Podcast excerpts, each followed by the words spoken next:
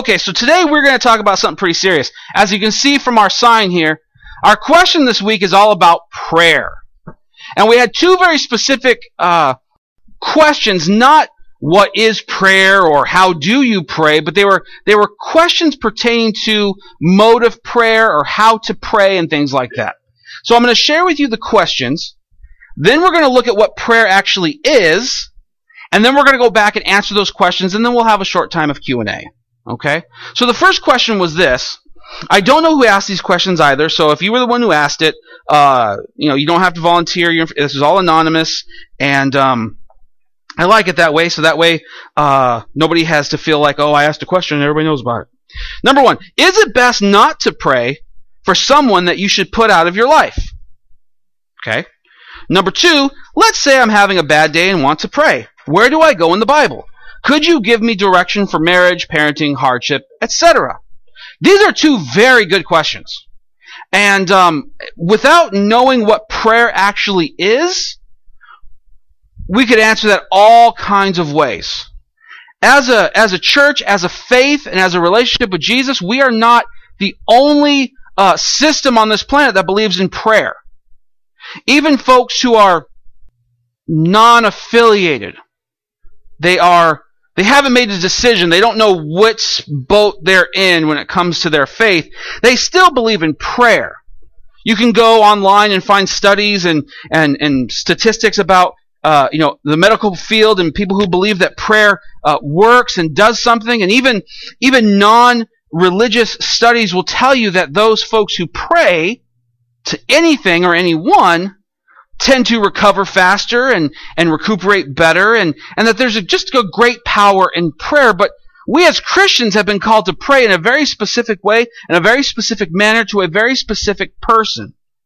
We don't just pray vague general prayers in the same way that, that husbands and wives don't talk to everybody about everything, that there are there is a very specific person they go to. It's their spouse, and that's who you talk to about everything. And so when you're in your relationship and things are going bad, you don't go talk to everybody else in the world. You go to the, your spouse and you talk to them. When when things are when you're struggling in life, when God doesn't make sense, when Jesus seems distant, you don't go and, and go off to other gods and find out what Jesus is doing. You go back straight to God. You keep that connection to Him. We're continuously praying to God. It's specific, it's deliberate, it's aimed at Jesus, it's it's it's it's aided by Jesus. The end goal is Jesus. So let me give you a couple of warnings. The first warning is this. Some of our biggest struggles are not going to be truth and untruth. It's going to be truth conflicting with tradition. Some of us have traditions, things that we do. We may not even know why we do them, but we do them because we feel like they are right. And then somebody like me comes and preaches a sermon that will be uh, that will conflict with that tradition, and then you're like, I don't know what to do. I feel like I should do this. I was taught to do this. I was raised to do this. And now you're telling me that the Bible says something else. If it's truth coming against tradition, truth must supersede tradition. Okay, traditions are good. I'm going to put up a tree in my Christmas in my house this year out of tradition. Okay, but that tradition comes second to the Word of God. Any tradition I might have. Some of you might say, well, I believe that, you know, I met a lady who told me this once. I have to face east to pray. Okay, is that true or false? For her, she really felt like she was talking to God if she faced east. So be it. But where her tradition is okay, it doesn't supersede the truth of God, which tells us that God is everywhere, that God can be sought in any direction. And so she's allowed to do that, but the truth supersedes. Now, if she were to say that's the only way to pray, then we'd say no, truth. The truth that we can pray, that we have access to God through Jesus any time of the day, any direction we face, in any mood we might be in, whether our eyes are closed or our heads are bowed, the truth supersedes the tradition. And so if you have a conflict today, make sure that that is reconciled. Are you are you holding fast to a tradition that's that's being that's being questioned by truth? If that's the case, then then please hold on to the truth. If you're going to hold on to anything, hold on to that which is true. Not not opinion, not theory, but that which is true. There's lots of things about Jesus, the church, his Bible, that I don't understand completely. And so what I do is I hold those in open hands, because I, if you were to ask me today, the one hundred forty-four thousand, what does that mean? Ugh, that's a big subject. Book of Revelation's a crazy book. You know, I've, I know there's lots of theories out there. And and I always look at it as, well, I don't think I'm going to be here, so I don't worry about it too much. It's still important. It's still the Word of God. It's still fruitful to study it. Um, but I but I hold it like this because there's still a lot of questions in my own mind. But but Jesus being the only way of salvation, that's one I hold on to tight. I don't let go of that one. That one I'm not swayed uh, to, to think one way or the other, because the Bible is so clear about it. Jesus himself says, I am the way, the truth, and the life. No one comes into the Father except through me. And so we hold on to that truth. We hold on to the truth of the virgin birth, because it's not only how Jesus was born, but it was prophesied that that's how he would be born. That is a truth. We don't deviate from that. Last week we talked about hell. We don't write off hell because it's unpleasant. We don't avoid it because we don't like it. We we study it. We understand it. We know that as we have our faith in Jesus, we don't have to fear it. But we don't write it off. The truth is that it's there. We we hold on to the truth of, of a hell that exists where where those who do not have faith in Jesus will suffer in torment and, and, and eternal separation from God forever, where Jesus says that uh, the worm dieth not, that there will be weeping and gnashing of teeth, and uh, it's a bad place, and eternity is a long time, and we don't want to go there. And uh, but more than that, we love Jesus. And if we love Jesus and we have faith in him, we don't have to worry about hell. So we have to let the truth be our ruler, or our measurement, or how we measure things. Number two, the second warning, is legalism. When we talk about something like prayer, we can very easily get caught up in something called a legalism. What is a legalism? A legalism is something that we as people develop that now supersedes what we're actually doing. Let me give you a really good example. So, you're going to pray. You're asking, how should we pray? And here's classic. We got the picture right up here. Should we do this? Should we do this? Should we do this? Legalism focuses on what your hands are doing. A relationship with Christ focuses on the fact that you're praying. And if we're so focused on how we're going to do it, we're going to miss sight of the fact that what we're doing in the first place supersedes how our hands are, or, or, or whether we're kneeling, or whether we're bowing, or whether we're prostrate on the floor, whether we're lying in our bed, whether we're walking down the street. Many of you, I've had so many people come and tell me that they pray while they drive. And as long as you're not closing your eyes and raising your hands, that's okay. Um, But, the, you know, some people, that's your commute. You have a long commute, and you just put on some worship music, and you worship the Lord, and I think it's a great way to redeem some time. Certainly, especially if it's in the morning, it's a lot better than listening to some of the morning radio shows that are on. Uh, to just listen to some good music that's worshiping Jesus, and just to spend some time focusing on him. It shouldn't be your only devotional time. It's like saying, I only spend time with my wife while I drive in the car, and I don't make any effort any other time. She's not going to like that very much. Your wife's not going to like that very much. But if you're redeeming that time, I think that's a great thing to do. Legalism focuses on the how.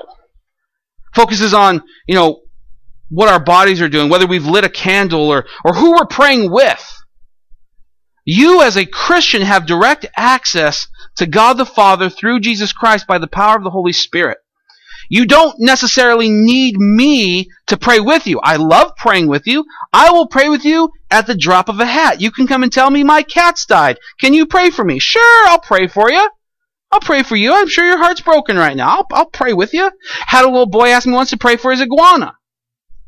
Okay, pray for your iguana. He's important to you. Let's pray. But do you need me to make the prayer come true or to get answered? No. No, you have as much access to God as I do. The only thing I get is to get judged more harshly because I'm up here and you're down there. So, you know, that's that's just part of the, the package deal. All right, so those are our two warnings. Let's just be real honest. I like to speak in terms that are just simple. Let's be honest. When it comes to prayer, what's the one thing we want? answers. How do we get the answers? How do we make him do what we want? I want this right now. How do I make him give it to me? Because I know he's got it. I know that he made the world and he sent Jesus and that God can do anything. So how do I make him work on what I want right now and give me what I want? Now, many of you don't think of it like that. You dress it up a bit. Sounds more religious. It sounds more like the King James English. But at the end of the day, if we just boil it down, we're real honest, what we want to know about prayer is how we get our prayers answered. And first off, that's okay. Children of a good father, they want stuff from their dad, and that's okay. Your children want things from you, and they come to you, if they're like my kids, and they ask, Dad, can I have this? Dad, can we have that? And and, and my children have learned that that there are other things they can say to maybe soften up Dad. Maybe if I wash a few dishes, and the wheels will be greased a little bit, and Dad's Dad's wallet will be a little more open. Or or maybe if I'm a little nicer to my brother, or or maybe if I'm just a little more kind to my friends, then then maybe then I can go to my dad and say, hey, you know that toy we saw last week? How about we how about we go buy that? Well, good dads and good moms want to buy stuff for their kids, not because they do anything, just because they love them. I love to buy my kids stuff. We went yesterday, we were in Albany, Sarah was doing a thing, and, and, and we were in Albany, and we went to Target, and they asked for little, they wanted toys. And, you know, first they want the big expensive toys. And I'm like, I'm just a pastor. I don't, I'm not the kind of pastor that has big pockets. So let's go over here where they're, you know, they're single digit prices. And so they each found a little toy, there's a few bucks.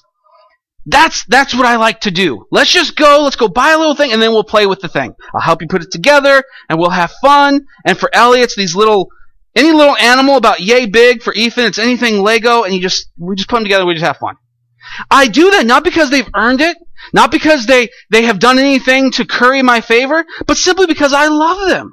And the Bible tells us that God is a lot like that. I want you to walk away from here today knowing that God is not a tight, fisted dad who doesn't want to answer your prayers, who doesn't want to give to his children. That by basic definition, God is gracious, giving because we are undeserving. He gave to us Jesus, his, his most important, most love of anything. He gave to us freely.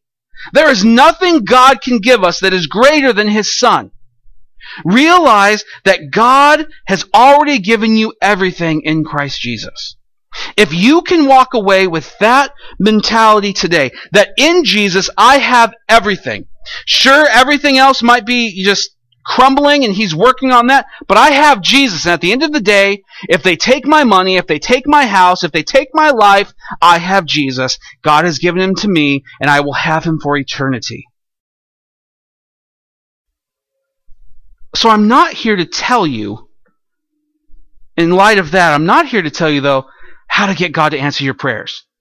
I'm always very skeptical and, and, and just really, I'll just go and say it, afraid of books or sermons or series. Five steps to make God answer your prayers. Seven steps that does this. Three steps that does that. It boils everything down to a formula. How many of you, with your spouses in your mind, three steps to get my wife to make dinner, five steps to get my husband to mow the lawn? No.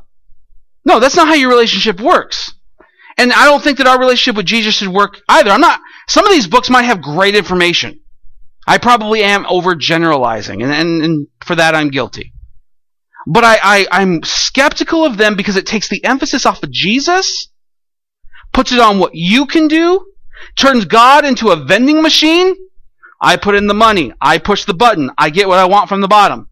And if I don't get what I want, I bang on the machine until it falls out. God's not like that.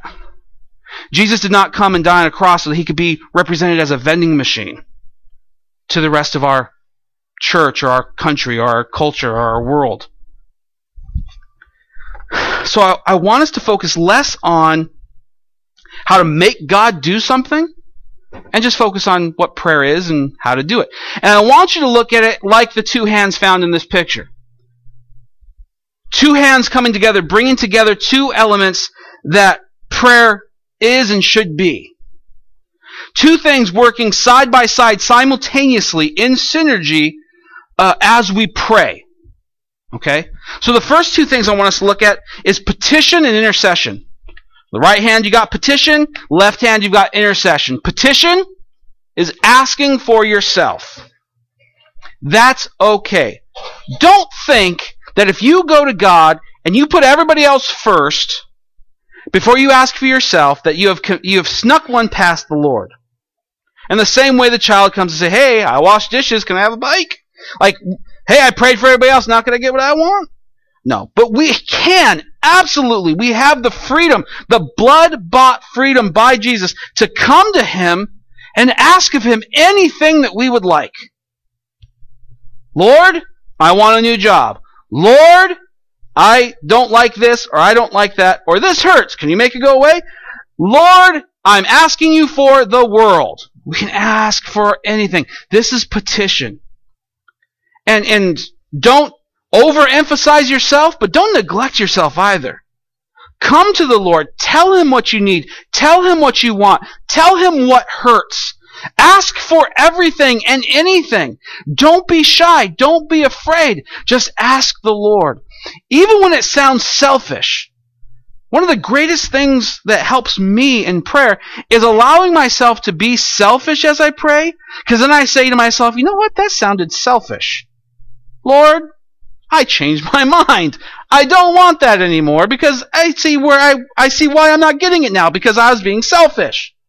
And so let's cross that off the list.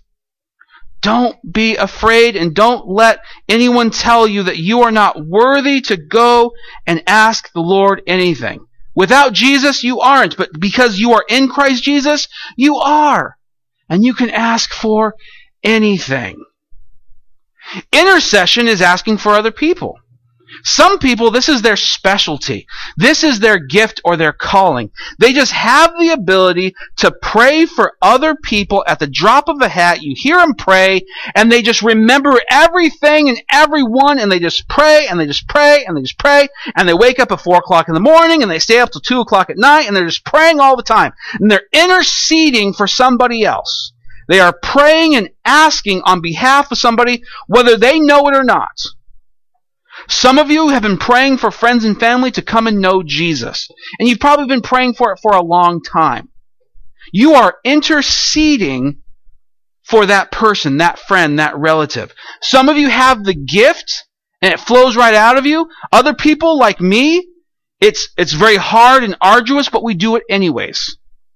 We don't remember everything. We come together on a Wednesday night to pray, and, and everybody tells me everything, and I write it all down, and I start praying, and I still forget. It's, it's, I'm comfortable, and I'm okay with saying that that's not my gift. However, I still do it. Just because something's not our gift doesn't mean we have the green light to abandon it, to never be a part of it. If that is your gift, thank you, because I know you're praying for me. If, if you know somebody who's praying for you and intercedes for you, thank them. If it's not your gift, hallelujah, thank you for, for giving your time in that way. If it is your gift, keep using it. Don't let anybody stop you from doing it. Keep praying. Petition, intercession, they go together. Two hands coming together. It's next two. That would be sort of the what we pray for. Next is the when and the how. Constantly and thankfully. Many of you are like me, you struggle at memorizing Bible verses. Turn to First Thessalonians five sixteen. And today I will help you to memori- memorize a Bible verse. Because it's only two words. And if you can't memorize two words, well, we'll have a special service where we can pray for you. But I think you should be able to handle two words, Uh, let alone a whole bunch of words. So, so First Thessalonians five sixteen says this. Rejoice always. Somebody say rejoice always. Yes. And, and say it, it. Rejoice always. Like, okay, Pastor John. Let's do it again. Rejoice always. Rejoice always. Yeah, say it con ganas. That means that's in California they get that. That's like with ferocity, like with something behind it. It was Spanish. That's don't worry about it. Rejoice always. Verse seventeen. Pray without ceasing. Somebody say, pray without ceasing. Pray without ceasing. Who wants to take a guess as to what without ceasing means? Never stop.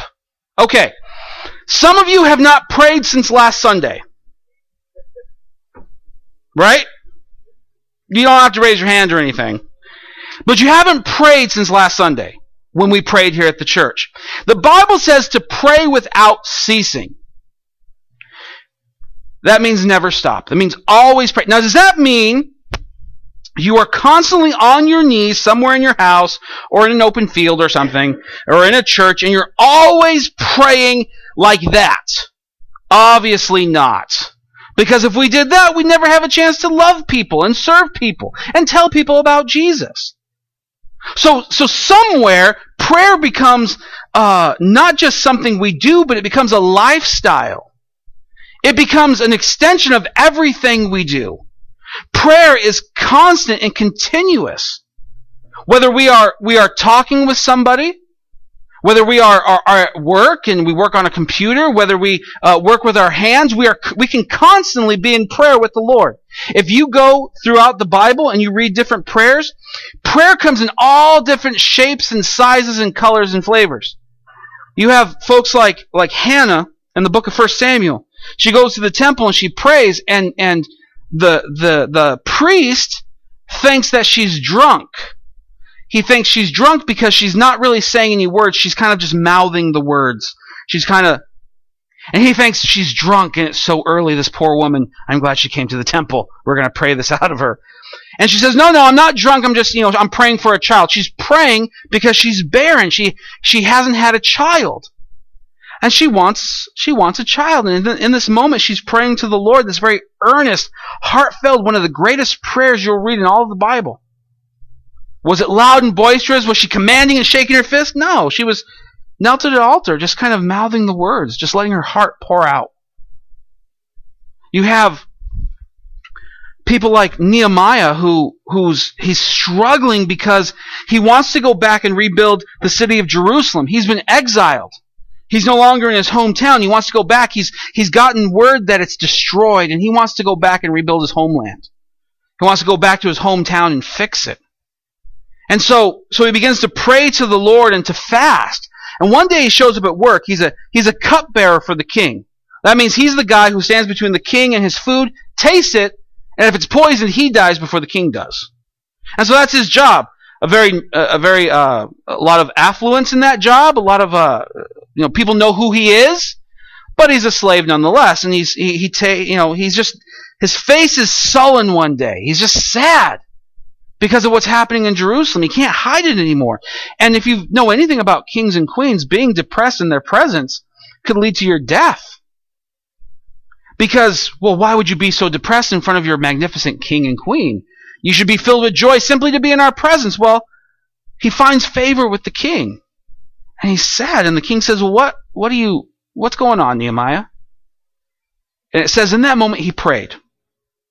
He didn't pray a loud, he didn't pray a loud, boisterous prayer. He didn't call out all kinds of things. He prayed an internal prayer that took probably all of a second and a half, and then began to lay out his case before the Lord. Nehemiah, what's wrong? Oh gosh, okay, I have to say something. Help me, Lord. Just help me find favor. And here we go. And he and he laid out what he needed. And you know what happens? The king funds his trip to Jerusalem and gives to him materials to rebuild the city. They rebuild the walls of the city in something like fifty-two days. All kinds of different... You have the Psalms. If you're still reading the Psalms, please keep doing that. You read some people... just yelling. It's like the words are leaping off the page. God, where are you? Prayer comes in all different shapes, colors, forms, flavors, and, and, and how you do it is second to actually doing it and who you're who you're praying to. So first is constant, all the time. You're, it's a lifestyle of prayer. Rejoice always. Pray without ceasing, constantly and thankful. Verse eighteen says, give thanks in all circumstances, for this is the will of God in Christ Jesus for you. Some of you come to me and say, what does the Lord want me to do? I don't know. Come on. I'm not the Lord, and He will tell you faster than I can tell you. I can be wise counsel. I can pray for you. And then I can come to verses like this and say, you know what? I know this is the will, that you would be thankful in all circumstances. Not just the good circumstances, but even when things don't go your way. Now, we're not sadists. Oh, I'm so thankful I'm hurting right now. We don't bury our heads in the sand and pretend we're not hurt. But it's rejoicing over Jesus even when things don't go our way. I didn't get the job, but Jesus is my great and mighty reward. He is my shield. And whether I get the job or not, I still have Jesus. I rejoice in Him. I am thankful for what He has done, regardless of the circumstance. Some people will teach you, be thankful for what you want, and then God will give you that thing. So, I want to be healed. Well, Lord, thank you for my healing.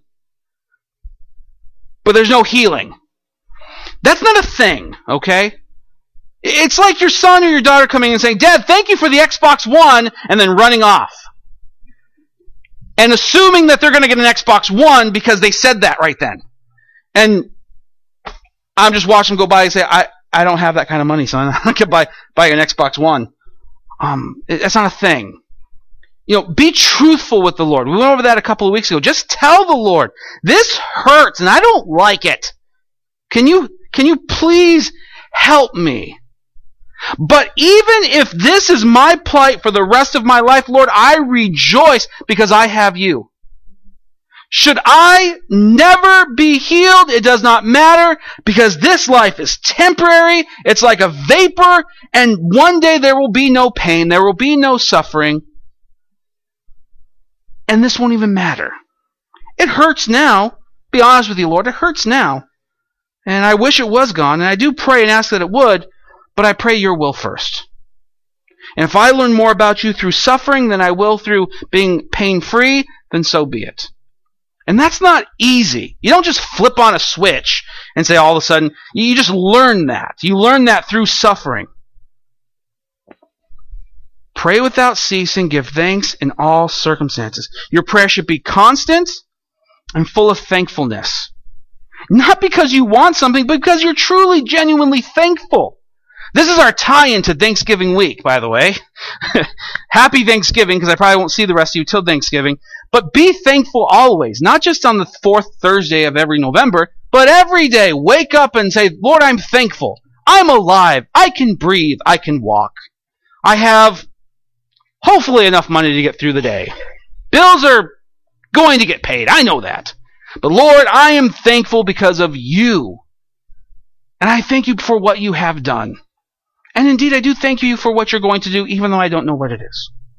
It's to be thankful constantly, to pray constantly. So that's that's the when and the how. But now how do we get answers? Because we haven't really dealt with that yet. Here's what I'll tell you, and, and I, it's a side note, so this is not the emphasis of the message, but it has to be dealt with.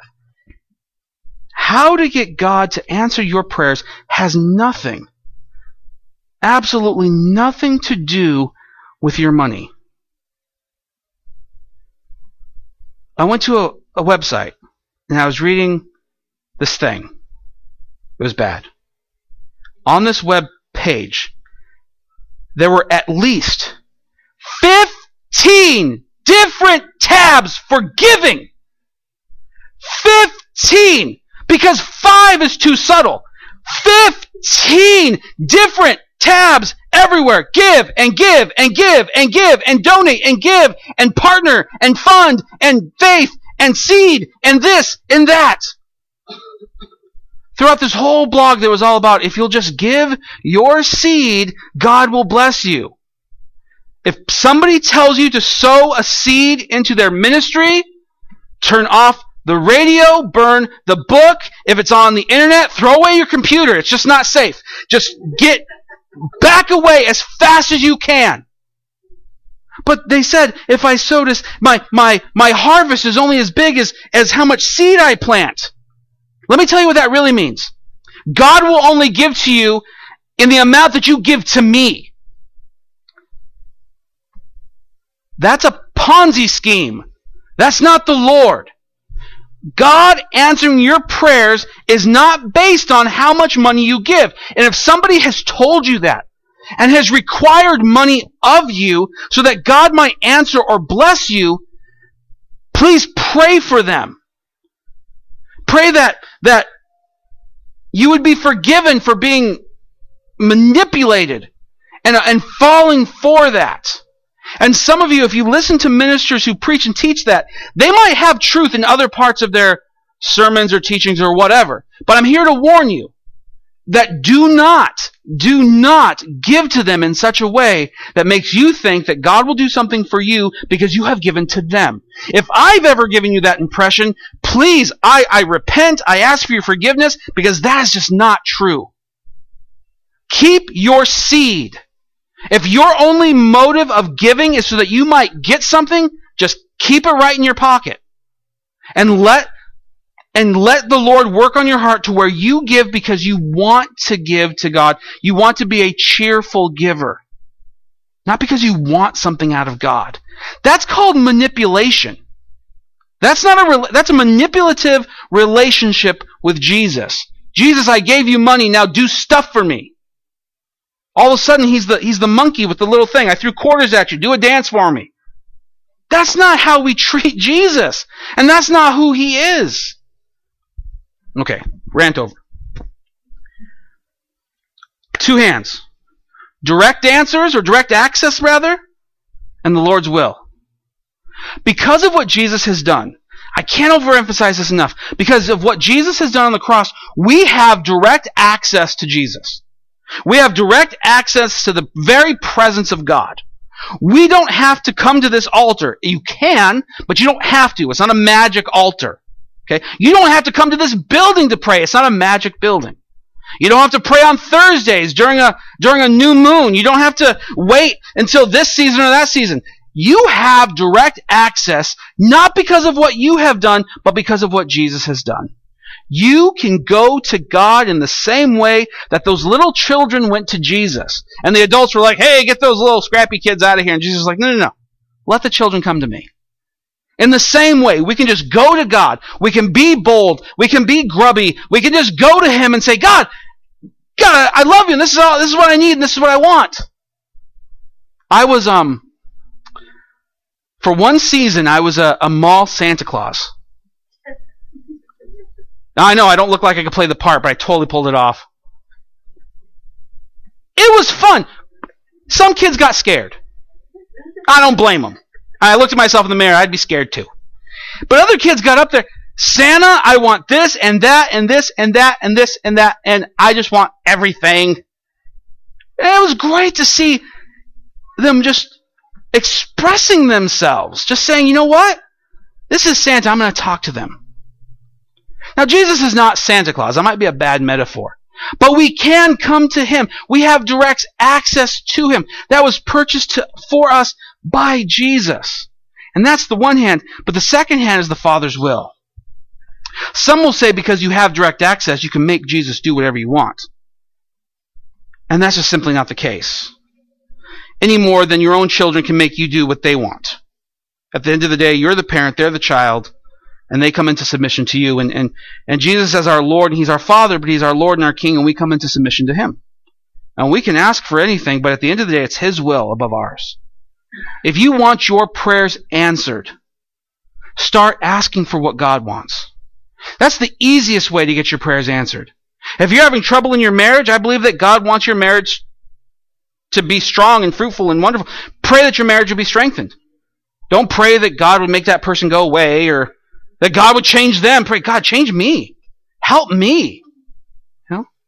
You want that person just to finally see. And like, well, pray for yourself. Pray, God, I know you want them saved. How can I help? What can I do? You can't you can't claim them into the kingdom. You need to you need to pray for them and then serve them and love them. But pray with the Lord's will, as the First Peter, I believe, or maybe it's Second Peter says, that's not the Lord's will that any should perish. Okay, so if you see somebody who you don't think is worthy of salvation, the Bible says God doesn't want them to die, not knowing Christ. So pray for them. God, I don't know how they'd ever see Jesus, but gosh, the blind saw who you were, so I pray for them. But I pray for your will. And at the end of the day, it's what you want that I want. And this is modeled after what Jesus did. Some people look at the prayers of Jesus, and I don't know why, and maybe you can enlighten me later, but they look at the prayers of Jesus and the Gospels themselves, the four the four Gospel uh, narratives, as like play school Christianity.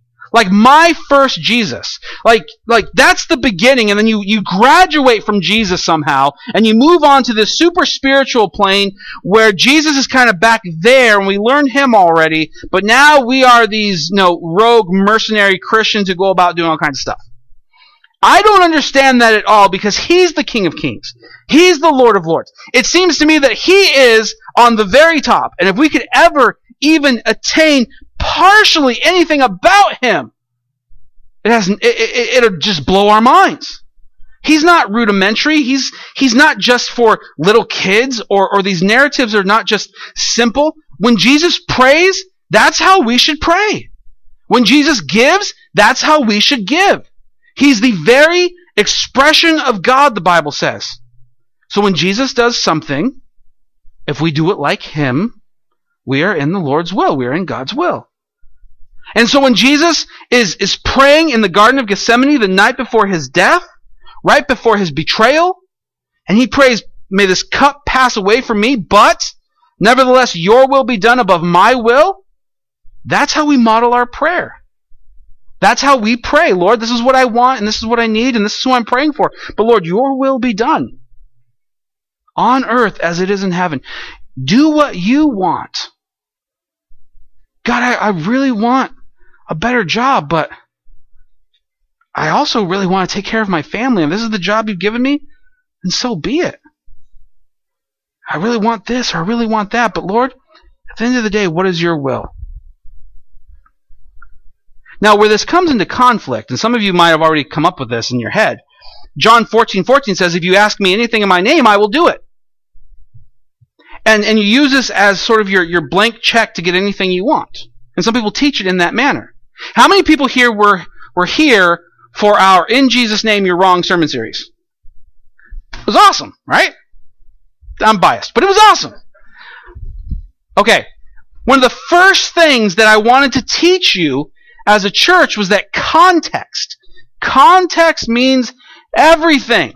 You cannot simply pull one scripture out of the Bible and say, this is doctrine, this is this is what this means entirely, and then build from that. It's like taking and trying to build a pyramid upside down.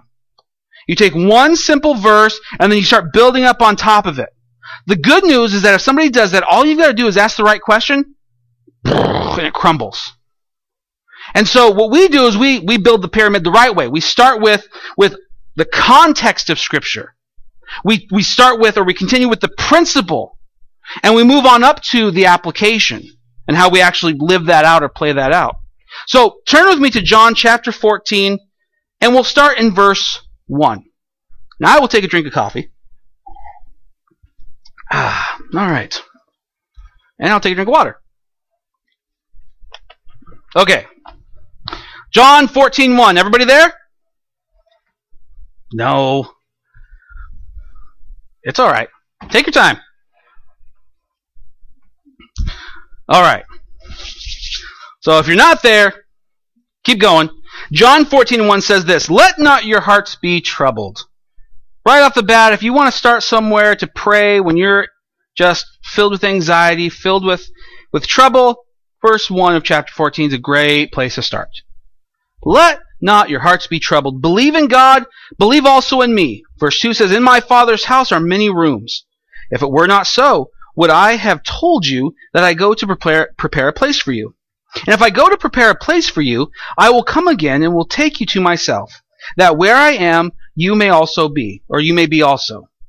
Verse four says, And you know that you know the way to where I am going. Now, how many people here have heard of Doubting Thomas? Here he comes. Verse five, Thomas said to him, Lord, we do not know where you are going. How can we know the way? Now, we always describe Doubting Thomas like, like his mom and dad were related. Like we always talk about him like he's this guy with, like, well, Jesus, how do we know where you're going?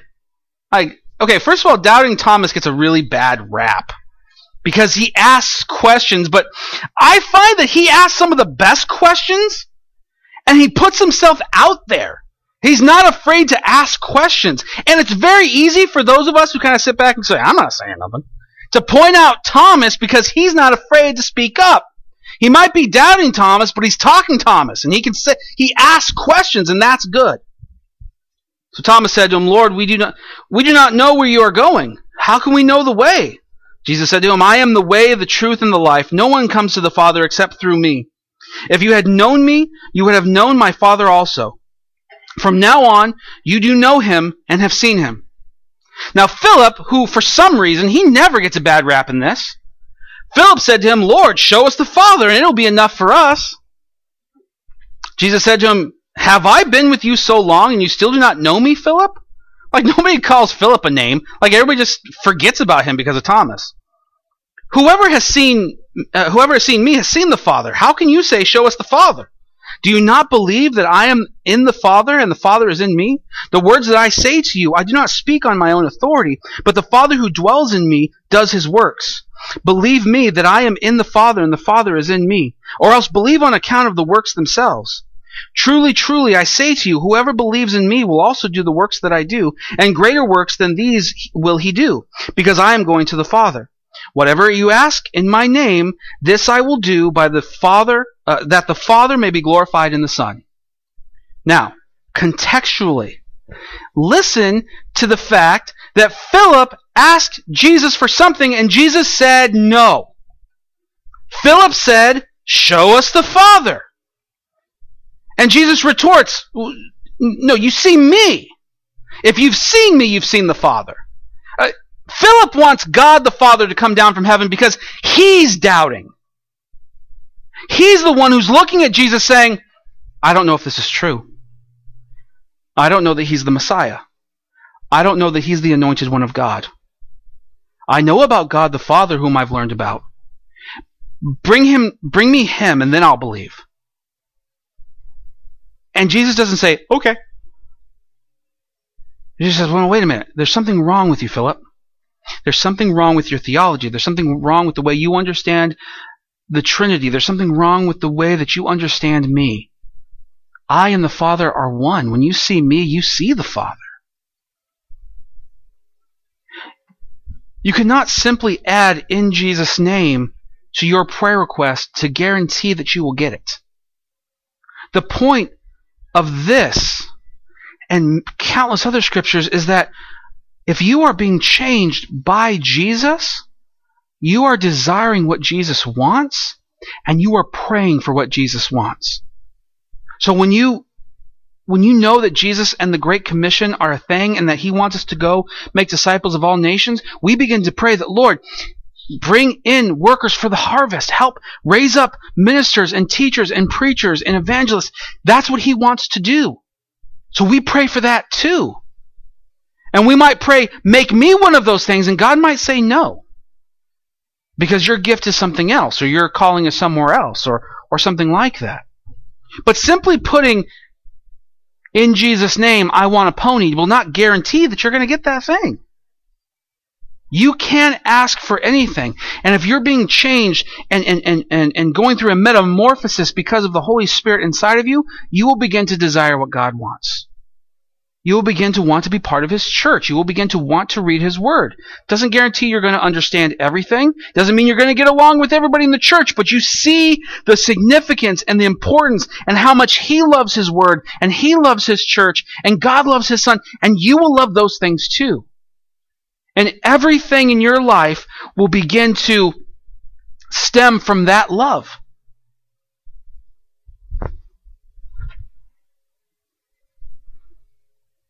God answers your prayers because he is good, not because you're good. I wanted to take burden off your shoulders today. I got to keep all this up so God will do what I want.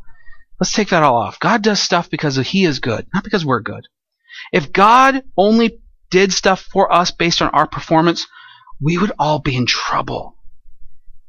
None of us, none of us has done enough so that God is obligated to us.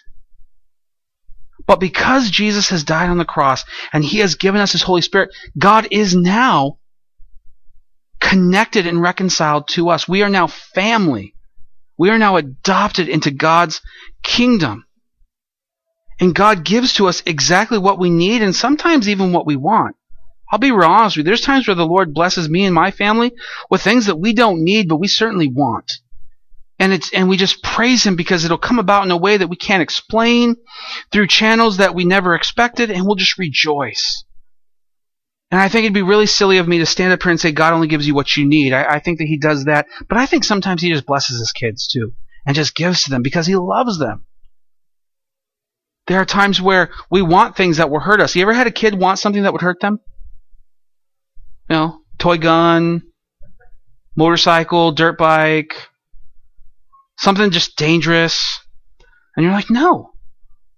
Like, for me, I remember at one and a half or two years old, I bought Ethan Legos made for kids that are like seven. And Sarah was like, you can't do that. Their pieces are too small. Oh, I'll be there with them. I'm going to be doing all the work anyways, but I'll make sure that he doesn't, you know, swallow one of them. And he didn't. But that was semi-foolish on my part to give him something so dangerous. You know, it's like giving him little shards of glass to play with. Sometimes kids want things that are too dangerous, and we have to say no, or we have to say wait. And it's the same with us. Sometimes we want something in a season where it's not going to be beneficial for us. And we're trying to tell God to do it for us, and, and God's just saying, you'll just hurt yourself. Shoot your eye out, kid. And so we have to, we have to, we have to be in this place of tension where we can ask for anything and be prepared for anything. Ask anything and be prepared for any answer, because the answer might be no. No, that's not my will for you. And we have to be okay with saying, your will be done. And maybe as time goes by, we'll understand why. But there's something missing. There's something missing here. We've talked about what to pray and getting answers, but we've missed something.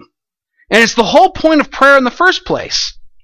Turn to Luke chapter, excuse me, Matthew chapter six, verse six. And as you're turning there, I'll give you a little narrative as to what's going on. Jesus has begun what is called the Sermon on the Mount. He starts off with the Beatitudes, blessed are the meek, blah, blah, blah. Blessed are the poor, for they shall this. Beatitudes. And then he moves on into this sermon. Greatest sermon ever preached. Jesus preaching to multitudes. And so he's teaching them about lust and about divorce and about anger and about how it begins in the heart. It's not just an action that's extended uh, or that, that comes from our hands, but it starts from our hearts and our minds. That even if we have these lustful thoughts towards women, we've committed adultery uh, before we've actually ever, you know, had it play out physically. And he begins to teach about prayer. Now, these people who are listening to Jesus, they've seen people pray before. Because the Pharisees, they love the pra- the praises of men, and what they do is they'd go and they'd get their box and stand on a street corner and begin to pray. They'd have these big robes, and they'd be really loud, and everyone would see them pray and walk by and go, wow, that guy's really spiritual. Wow, I wish I was like that guy, but here I am, Joe Schmo, and I don't know how to pray like that. Everybody would marvel and praise them for praying. Gosh, we're we're only as good as we are because that guy's holding us all up. And Jesus says, don't pray like that guy. Don't be that guy.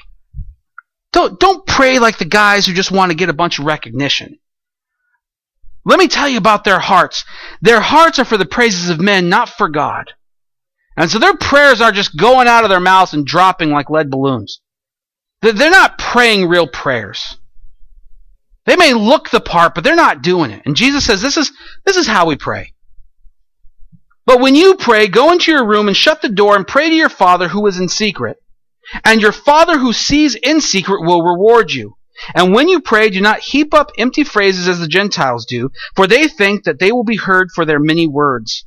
Do not be like them, for your Father knows what you need before you ask Him. Jews and Gentiles here being, Jesus gives both. The Jews think, loud, let everybody see, love praises Him. The Gentiles, if I just keep talking, I'll wear God down. If I just keep saying Father God five hundred times, eventually He'll crack and say, okay, I'll give you the remote control car. Just stop bothering me. The Gentiles think if they just have a lot of fancy words, if they fill everything up, if they fluff it all up, then God will answer me.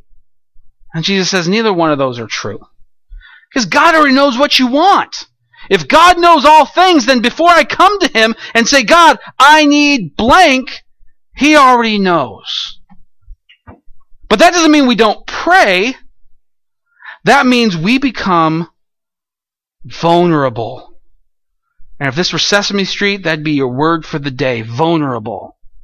And this probably scares the church in America, the church around the world, and, and us individually more than anything else. Because prayer, at its root, is us being vulnerable before the Lord and worshiping Him.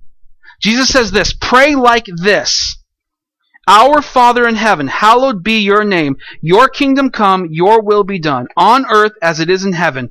Give us this day our daily bread, and forgive us our debts, as we also have forgiven our debtors. And lead us not into temptation, but deliver us from evil. This is not a script that we must recite that gets God to do what they want, or do what we want, as some people might teach it. But it teaches us that first, we have to, we just have to come to God knowing that That God is God, and we are not. That God is our Father. That we are not in control, that He is. We don't come to pray to manipulate God to do stuff. We come to God to pray to Him, to worship Him, to bow before Him in submission. Number two, that it is indeed submissive. Verse ten, it, your kingdom come, your will be done on earth as it is in heaven. Prayer should be submissive to God. It's not telling God what to do. It's asking God to tell you what to do. It's submissive. It's God being God and being your Father, being submissive. Verse eleven, it should be thankful. Give us this day our daily bread. It should recognize that, that we are in need of God, that He's not in need of us. And that's not an arrogance thing. It's just a true thing. We, He does, has no need for anything. The Bible says, and I forget the exact reference, but it, if I was hungry, would I tell you, He says? I own cattle on a thousand hills. Why would I come to you if I needed something? So once again, if, if, if ministers or preachers say they need you to give, just go to that verse. I'll help you find it. Number four, prayer recognizes that we need God and God does not. Number five, prayer is repentant. Verse twelve says, and forgive us our debts as we also forgive our debtors. There should be an element of repentance whenever we pray. Because let's be honest, we're really good at sinning. And Jesus is changing us and He's working on us. And every day we get a, we get a little more refined, but every day we still have something to repent of. Forgive us our debts is us going to God and saying, God, uh, I did it again. And I, I, I, my aim is you, but I got caught again. Lord, please forgive me. And then it turns and says, you know what? There's people who have sinned against me. And I expect you to forgive me. You know what? Help me to forgive them too. I thank God that He recognizes that it is hard to forgive other people. It is not easy. When someone has wronged you, hurt you, manipulated you, it's not easy to say, I forgive you. And the Lord recognizes that, so that in prayer we can even ask for help to do that. That we would ask for forgiveness for ourselves and help us to forgive other people. And lastly, prayer can be protective. You know, for, lead us not into temptation and deliver us from evil, or deliver us from the evil one, depending on your translation. All this brings us back to this place of vulnerability where we recognize that we're small. In the grand scheme of things, we're not that big. In the, in the vast universe that we, we don't even know the ends of, we're so small, but yet, even in that smallness, God's eyes are on us. He sees us. He desires us. He wants us. As much as we are just tiny humans on a tiny planet and floating in space somewhere, that God has His eyes on us. And He calls us to be vulnerable before Him. to be open. And you read the prayers of the Psalms, I'm hoping that's what you're getting. That these men, that they went before God. Men, take note of this. The Psalms were written by men who went before God and just poured their hearts out and said, Lord, I'm dying. It hurts. I need your help. I take my cues of how to be a man based on the Bible. And if that's what these men did, and that's what God approves of, and that's what being a man is, being vulnerable before the Lord. And we have experiences that tell us not to be vulnerable. And I would say, in front of some people, yeah, that's probably a good idea. If you're in the presence of somebody who, who's a known con artist, don't, don't give them your bank account information. You know? If you if you have somebody who you know just is going to, to, to leech and to mooch off of you in some way, that that's their mode of living, then yeah, be a little protective. You know, protect your family, protect your wife, protect your home. But before the Lord, you need not to be protective. You need to be vulnerable and open and just lay it all out. To be open before Him. So let's go back to our questions, and then we'll open up Q and A, and then we'll then we'll actually pray, because I think if we're going to preach on prayer, we should actually pray. So the first is, is it best to not pray for someone that you should put out of your life? I think this is a pretty easy question. I think if there's somebody you should put out of your life, whoever you are, if there's somebody you should put out of your life, then there's only a few pray, prayers you can pray for them. That they would know Jesus, and they would get things right. Not to bring them back into your life, maybe reconciliation later, but if you, if the Lord has impressed upon you to put this person out of your life, you should respect that and say, okay, I'll put them out of my life. I won't, I won't seek ways to kind of bring them back in until, Lord, maybe you give me the green light someday. And even then, I'm going to test that a lot. Number two, where do we go in the Bible? Let me, let me read what it says. Let's say I'm having a bad day and want to pray. Where do I go in the Bible? Could you give me direction for marriage, parenting, hardship, et cetera? I love this question, because the first part of the question nails it on the top of the head. Where do I go in the Bible? We need to recognize that the Bible may not talk about all things, but the answers that we need about life are found here. And we start here. We start with the Word of God. And when someone gives us theory, we weigh it against the Word of God. The Bible is where we start, where we continue, and where we finish. And so if we have a question about anything, we can start in the Bible. And I understand that some of you, I just don't know where to start. I understand that. And if you go and Google some of these things, you're going to be in a world of hurt. Because anybody with a few dollars and a computer can put anything they want on the internet. A friend of mine told a story, uh, Pastor Bob actually, about him talking to somebody about the internet. And, and somebody said, well, if it was on the internet, it must be true. Nobody would put anything on the internet that wasn't true. And Bob said, well, if that's the case, then there's a lot of hot young singles that want to meet me. We know that's not true. The, the, the internet's full of lies, and even the truths are sometimes lies. So we have to be careful.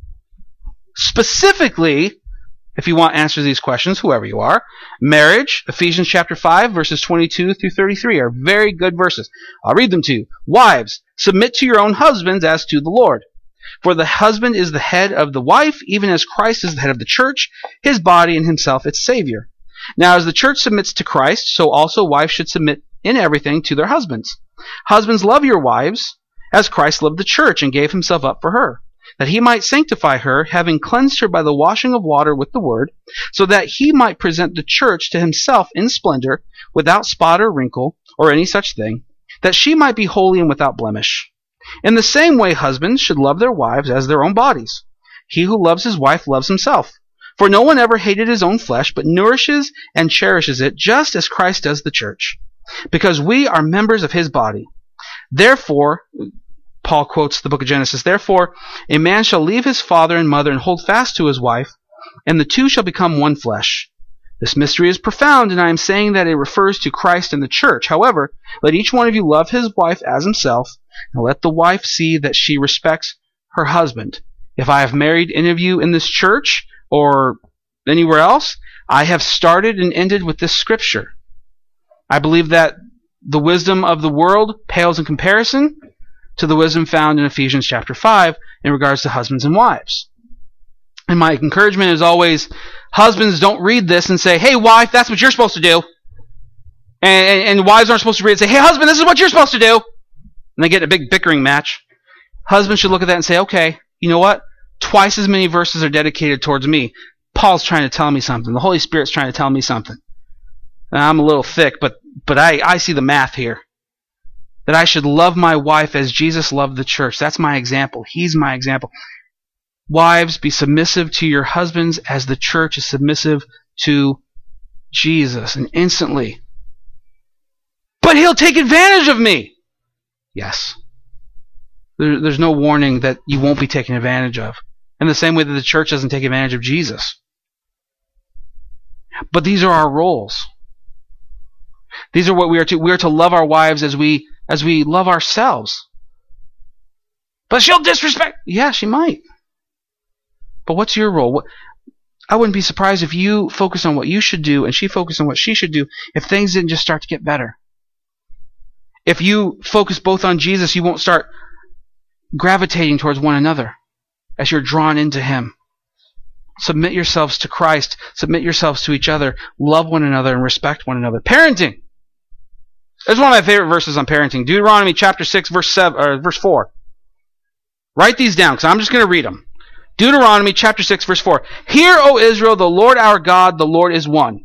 This is called the Shema or the something like that. Ben, back me up here. The Shema, right? Yeah. Okay. Thanks, Harry. Um. The Lord our God, the Lord is one. You shall love the Lord your God with all your heart and with all your soul and with all your might.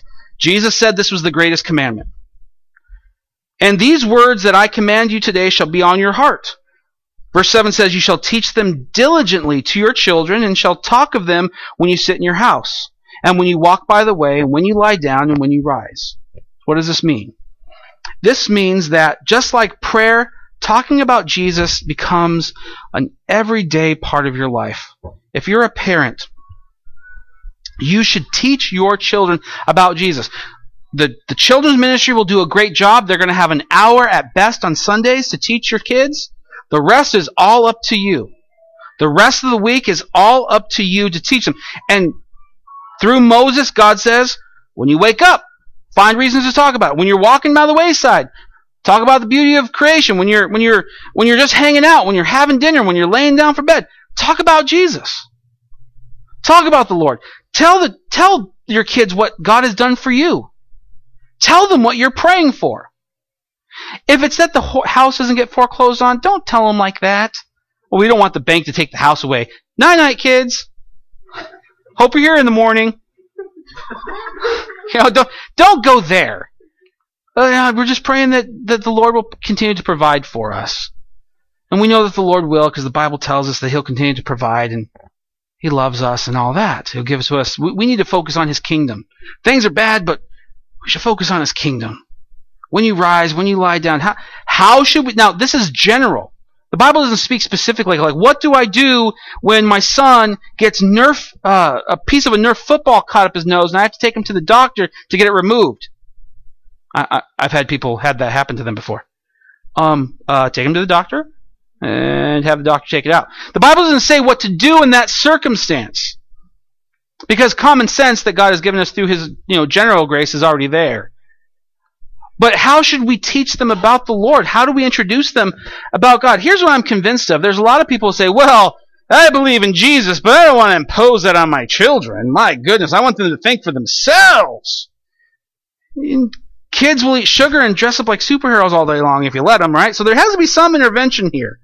Um, now, I understand the heart behind that. Some folks have had Jesus pushed upon them, and it, it, and it, it caused them to push back. And so the last thing they want to do is do that to their children. I, I respect that. But here's, here's the way I look at it. I've never had to convince a child that birthday cake tastes good. I simply present them with birthday cake, and they're like, oh, cake! And they flock to it. I believe that if you live the life Jesus has called you to, and you love Jesus as a parent, and you seek him diligently, and you love his word in church, I believe at some point the kids will turn around and say, you know what? Church is pretty cool, and Jesus is a nice guy, and I should I should, you know, I should give myself to this because mom and dad have done that too. And I love mom and dad, and they love me. You're not forcing it upon them, but you certainly are giving it to them. The Bible says, you know, if you train up a child, you know, later on they'll eventually get things right. Most people preach that as, well, if you just do things right the first time, they'll never go away. No, kids still stray. How many people here have kids that are just, you raise them in church and they're just off doing who knows what? Okay, that's because people make choices, and they make bad choices. But you have planted in them, hopefully, the seeds that will bear fruit someday. And so, talk about Jesus. Don't force it in there. Just say, hey, this is, I, I do that all the time. Something will happen. Well, I remember when this happened to me, and the Lord did this, and the Lord did that, and it was crazy. I didn't know what I was going to do, but psh, God's the hero, and he's awesome. Oh, wow, really? Yeah. Yeah. My, my children love coming to church. They love seeing you guys. They, they want to meet new kids every Sunday. So bring more kids. They want to meet new kids. I wonder if the, my daughter, I, uh, there might be a new friend for me there today. Yeah, there might be. You know, adults, think that way. Come to church. There might be somebody there to be a friend with today. Instead, oh, he's going to preach for a long time, and he's going to make me write stuff down. I forgot my Bible again. Like, come on. Just, what am I going to do today? What am I going to go help Vi in the back make some stuff? I'm not here to puff up Vi, but have you seen the spread back there? That's all her by herself. If you want to help her out, I'm sure she'd love that. And if somebody is helping you, Vi, I'm sorry, I don't want to miss you for doing that, but certainly the more the merrier. Hardship. This is a good one. James chapter two, or excuse me, James chapter one, verse two says, "Count it all joy, my brothers, when you meet trials of various kinds, for you know that the testing of your faith produces steadfastness. And let, let steadfastness have its full effect, that you may be perfect and complete, lacking in nothing." There, hardships are going to come. Trials are going to happen. Life is going to suck. I'm sorry. It's just going to at some point. People are going to die, get sick, get diagnosed. Something's going to happen. And, I, and there's plenty of books and preachers and sermons and blah, blah, blah that will tell you, well, all that should just go away if you just say this or do this or bring that or sow this. And then all that magical stuff will go away. And I'm here to tell you that the apostles still died at the hands of sinful men. When, when it came time to be tested and tried for their beliefs, they were sawn in two, they were beheaded, they were crucified upside down, they were burned alive, they were thrown out of windows. I mean, persecution happens because we're Christians, because our faith is in Christ, and for no other reason. When, when we don't follow Christ, the world doesn't care, but when we do, and we mention his name, literally all hell breaks loose because of that name. Hardships are going to come, and some hardships are going to come because we are not that bright. Like, I see this great emphasis in the prosperity gospel to to relieve your debts. God's going to relieve your debts. And I think back at my debt, and I was dumb. My debt didn't come because I just, you know, maybe for you, some of you, it was a medical condition, and you had no insurance. Okay, I, yeah, I get that. But, you know, buying a Game Boy with a credit card, like, I kind of I kind of asked for that one. You know, going out to eat five nights a week and just putting out, that's just me asking for it, right? God might could certainly relieve our debts, but let's not make it look like I'm being persecuted because I'm foolish with money. Let's let's call things what they are. Some hardships are just going to come out of nowhere, and we're not going to there's going to be no rhyme or reason. And and James says, "Count it all joy when you meet trials of various kinds, for you know that the testing of your faith produces steadfastness.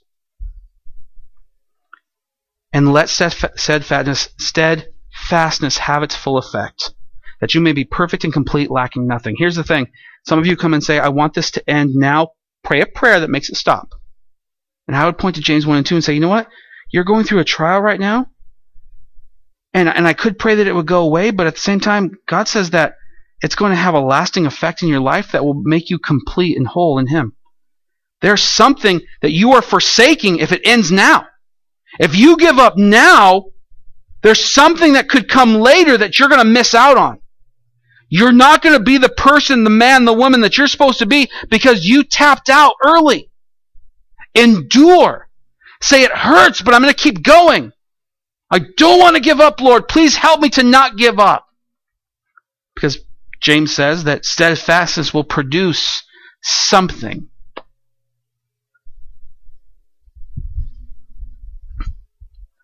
Everything. Everything goes back to Jesus. Prayer is all about Jesus. We go to Jesus. We pray in His name. We come to Him because He has died for us. We have power in our prayer because He has sent us the Holy Spirit. And above all things, we seek to glorify Him. I want to pray with you. And I want us to pray. I know you have needs. And you can pray with me as I pray for you. But I want us to just seek Jesus right this second. Father, we come to you in the name of Jesus Christ. Your word says that that is the name above all names. Excuse me, Lord. It's that Jesus is the King of Kings, the Lord of Lords. At His name, every knee shall bow. It's this name that we have been given, that we can come into your presence and even have the audacity to ask for anything. I thank you, Lord, that we can come to you with the right words. We can come to you pleasantly. That we can come to you obnoxiously, demanding. We can come to you with, with dirty hands or with a clean heart. We can come to you in so many different ways. The point is we can come to you. That regardless of whether we're standing or kneeling, or our hands are folded or clenched, or whether our heads are bowed or up, or our eyes are closed or open, whether we are screaming at the top of our lungs or whispering so quietly that nobody else hears us, even if it's internal in that, in that consciousness of our of our mind and heart that only you and I hear. Lord, I pray that we would, above all things, just simply pray. That we would pray constantly with thanksgiving. That we would petition and intercede. That we would know that you give good gifts to your children, and the greatest gift that you've given us along with Jesus, or through Jesus rather, is the Holy Spirit. That we have all that we ever need in Him, including the giver of life. And Lord, for some of us today, life is not so good. It hurts. It's, it's trying. People don't like us. We're confused. But Lord, we focus on you. Not because that will fix all these things, but it puts them all in the proper perspective. That we can, like in John fourteen, let our hearts not be troubled, because we know that you love us. And Jesus, as we ask questions and go into this Q and A part, Lord, I pray that you would bring out questions, and that, Lord, you would, in every sense of the word, help me, because I don't have all the answers, but I know you do. So I pray for answers, Lord. We give you the praise and the glory. You are worthy to be worshipped and praised in Jesus' name. Amen.